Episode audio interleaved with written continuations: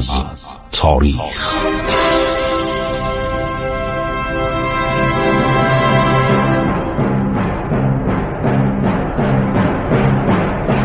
کاری از گروه جوان و اندیشه رادیو جوان.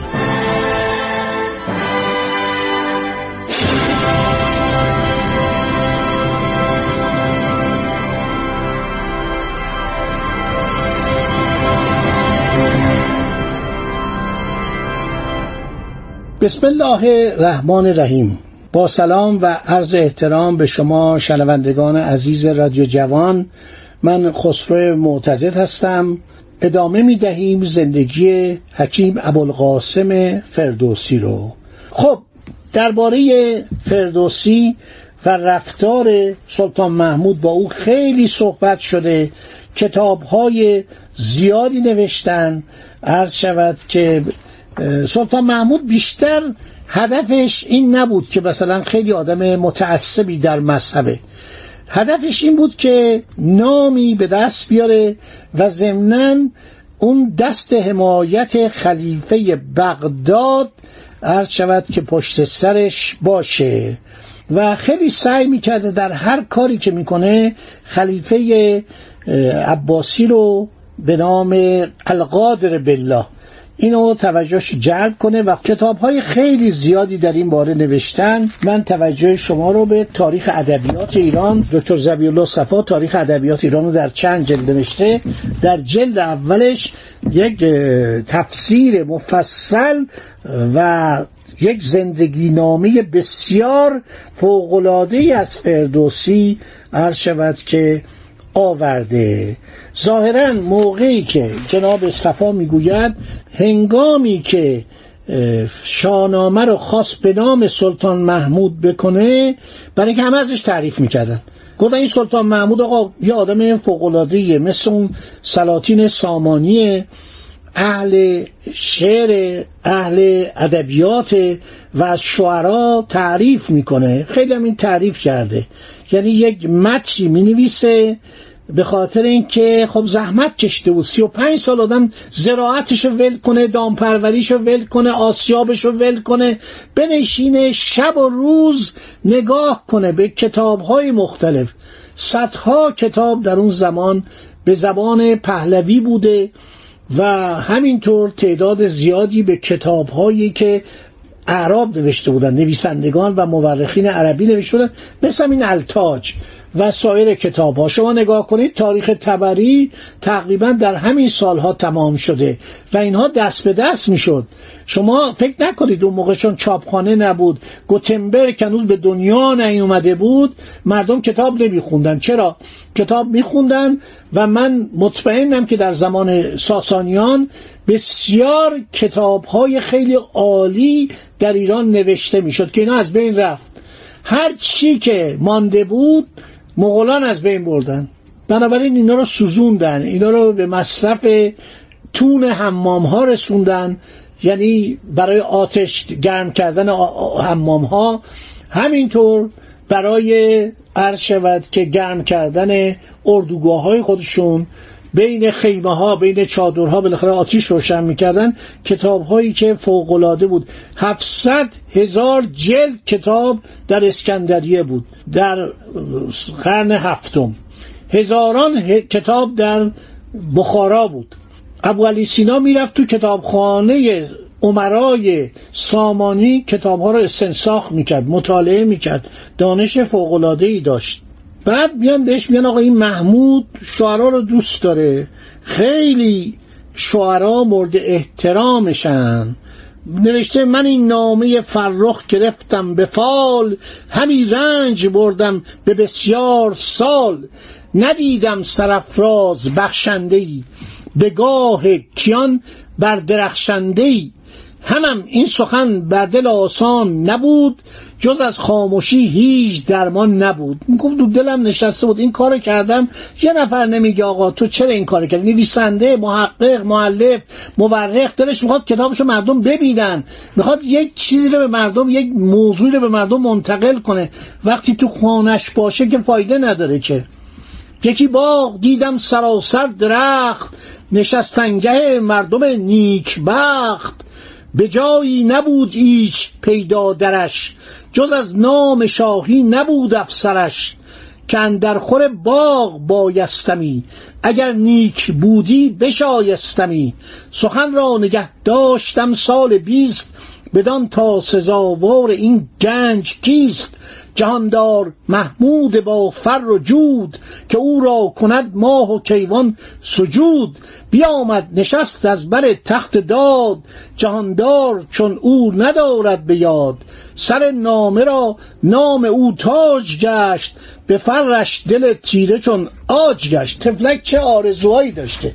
فکر کرده این آدم که عده شعرهای چاپلوس و عرض شود که شکم خار و ارادت پیشه که کشتارهای هندوان رو می ستودن حالا که اومده بر سر کار به شاهنامم روی دشان میده. در سن 65 یا 66 سالگی شاعر در سال 394 یا 395 عرض شود که میره به دربار سلطان محمود. بازم من شک دارم.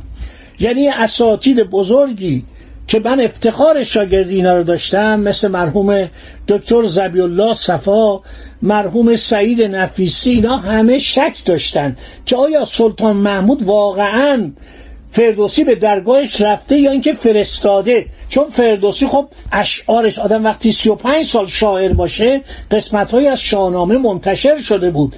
رفته بود به وسیله همین نساخان و خوشنویسان. یکی از اینا واقعا ثروتمند شده بود از فروش شاهنامه. و خیلی جالبه که شما دوران اوج رونق شاهنامه چندین قرن بعد از فردوسیه. موقعی که تیموریان به ایران میان متمدن میشن دربار هرات بایسونگور و دیگران می نشینن و شاهنامه نویسی متداول میشه. با مینیاتور. شما تصاویر شاهنامه های دوران بایسونگور رو وقتی می‌بینید همه چشماشون موربه. این مینیاتور چینیه. می‌گویند در ایران هم نوعی نقاشی مثل مینیاتور قبل از اسلام بوده. چشماشون چشم رستم موربه. صورتش مثل چینی هاست. صورت زنان مثل چینی هاست. تمام این مینیاتورها مال دوران تیبوریان. اون پادشاه تیبوری آدمای بسیار باهوشی بودن. آدمای هنردوستی بودن. گذشته از تیمور که ارزش صحبت کردن نداره تیمور لنگ تابلان شارخ یا آدم فوق‌العاده‌ای بوده پسرش. و بعد این گوهرشاد خانوم یا گوهرشاد آقا همین خانومی که مسجد گوهرشاد در مشهد به نامش باقی است این زن بسیار هنرمندی بوده و اینها تشویق کردن مینیاتورایی که من در لندن 1977 بله سوال کردم. اونجا در یک عرض شود که حراجی یک شاهنامه فروخته شده بود اون زمان. یعنی چهل سال پیش فکر کنید 950 هزار لیره. یک شاهنامه شاهنامه کوچیک بود. بعضی وقتا می اومدن این اوراق شاهنامه رو میفروختن. یه سری از دربار ایران دزدیده بودن زمان قاجاریه. تمام این شاهنامه‌ای که دزدیدن از ایران بردن هنوز به ایران برنگشته. در آمریکاست در انگلستان یک ورقش میفروشن. گاهی یک ورقه مثلا فکر کنید الان هزار لیره. الان هزار لیره یک ورقه شاهنامه.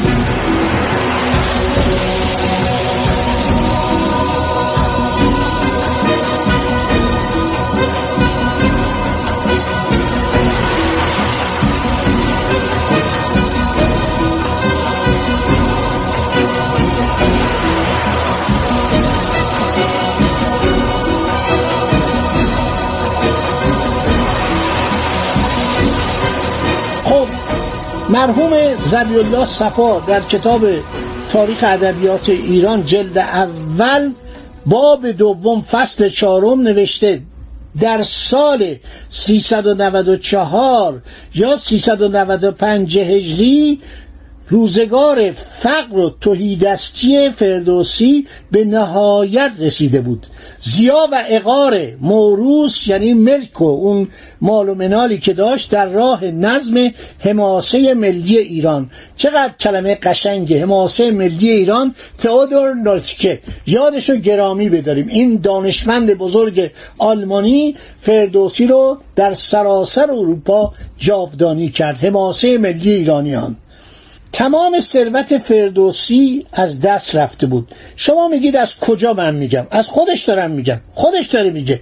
به پیوستم این نامه باستان پسندیده از دفتر راستان که تا روز پیری مرا بردهد. بزرگی و دینار و افسر دهد. بردهد یعنی به من حاصل بده. ندیدم جهاندار بخشنده به گاه کیان بر درخشنده همی داشتم تا کی آید پدید. جوادی جواد یعنی سخاوتمند. جوادی که جودش نخواهد کلید. چنین سال بگذاشتم شست و پنج به درویشی و زندگانی و رنج. چو پنج از بر سال شستم گذشت بدان سان که باد بهاری بدشت. من از شست و شش سست گشتم چو مست. به جای انانم عصا شد به دست. یعنی عوض که انان اسب دستم باشه عصا به دستم گرفتم. چو بگذشت سال از برم شست و پنج فزون کردم اندیشه درد و رنج. به تاریخ شاهان نیاز آمدم. به پیش اختر دیرساز آمدم. بزرگان و با دانش آزادگان نوشتند یک سر سخن رایگان نشسته نظاره من از دورشان. تو گفتی بودم پیش مزدورشان. چو احسنت از ایشان نبود بهرم. به کفندر سندشان زهرم. سر بدرهای کهن بسته شد. و آن بند روشن دلم خسته شد. گفت من توی زندانی بودم. بند روشن زندان روشن. و اینا این بدره ها یعنی کیسه های طلا رو نمی‌دادن به می‌گفتن. گفت من وقتی منو دعوت می‌کردن بهبه و چهچه می‌کردن ولی پولی در کار نبود. نمی‌گفتن من اینقدر زحمت کشتم. ببین واقعیت رو داره میگه. واقعا واقعیت رو داره میگه. شما الان ببینید یه تابلو ونکوک میلیون ها دلار فروش میره خودش از گرسنگی مرد. تمام این شعرا تمام این نقاشا تمام این هنرمندان مشکلات مالی داشتن. این ابیات چنین میرساند که تا این هنگام یعنی حدود سالهای 394 395 شهرت فردوسی و داستاناش زیاد بود. بزرگان و دانشمندان از منظومه و نسخه ها بر می گرفتن نوشته نوشته بزرگان و با دانش آزادگان نوشتن یک سر سخن رایگان. یعنی هیچ گونه پاداشی نبود. عرض شود که هیچ گونه کمکی بهش نمی کردن این دهقان دانشمند بزرگوار در پیری توهیده است و به اثر گرانبهای خودش نیازمند شد. گفت من اینو ببرم به این سلطان محمود تقدیم کنم که میگن همه شعرا در دربارش وضعشون عالیه. عرض شود که دیگدان طلا می‌زنن دیگدان نقره می‌زنن این بلند میشه میره و قزنین عرض شود که میان او و دربار به وسیله ابوالعباس فضل ابن احمد از فراینی وزیر خراسانی سلطان محمود عرض شود که یک روابط ایجاد میشه. خب دوستان برنامه تا اینجا که رسید وقت ما تمام شد. انشالله در برنامه بعدی ما کم کم ماجرای فردوسی رو باید به پایان برسانیم. فکر کنم یکی دو برنامه دیگه تمام بشه. خدا نگهدار شما با عبور از تاریخ.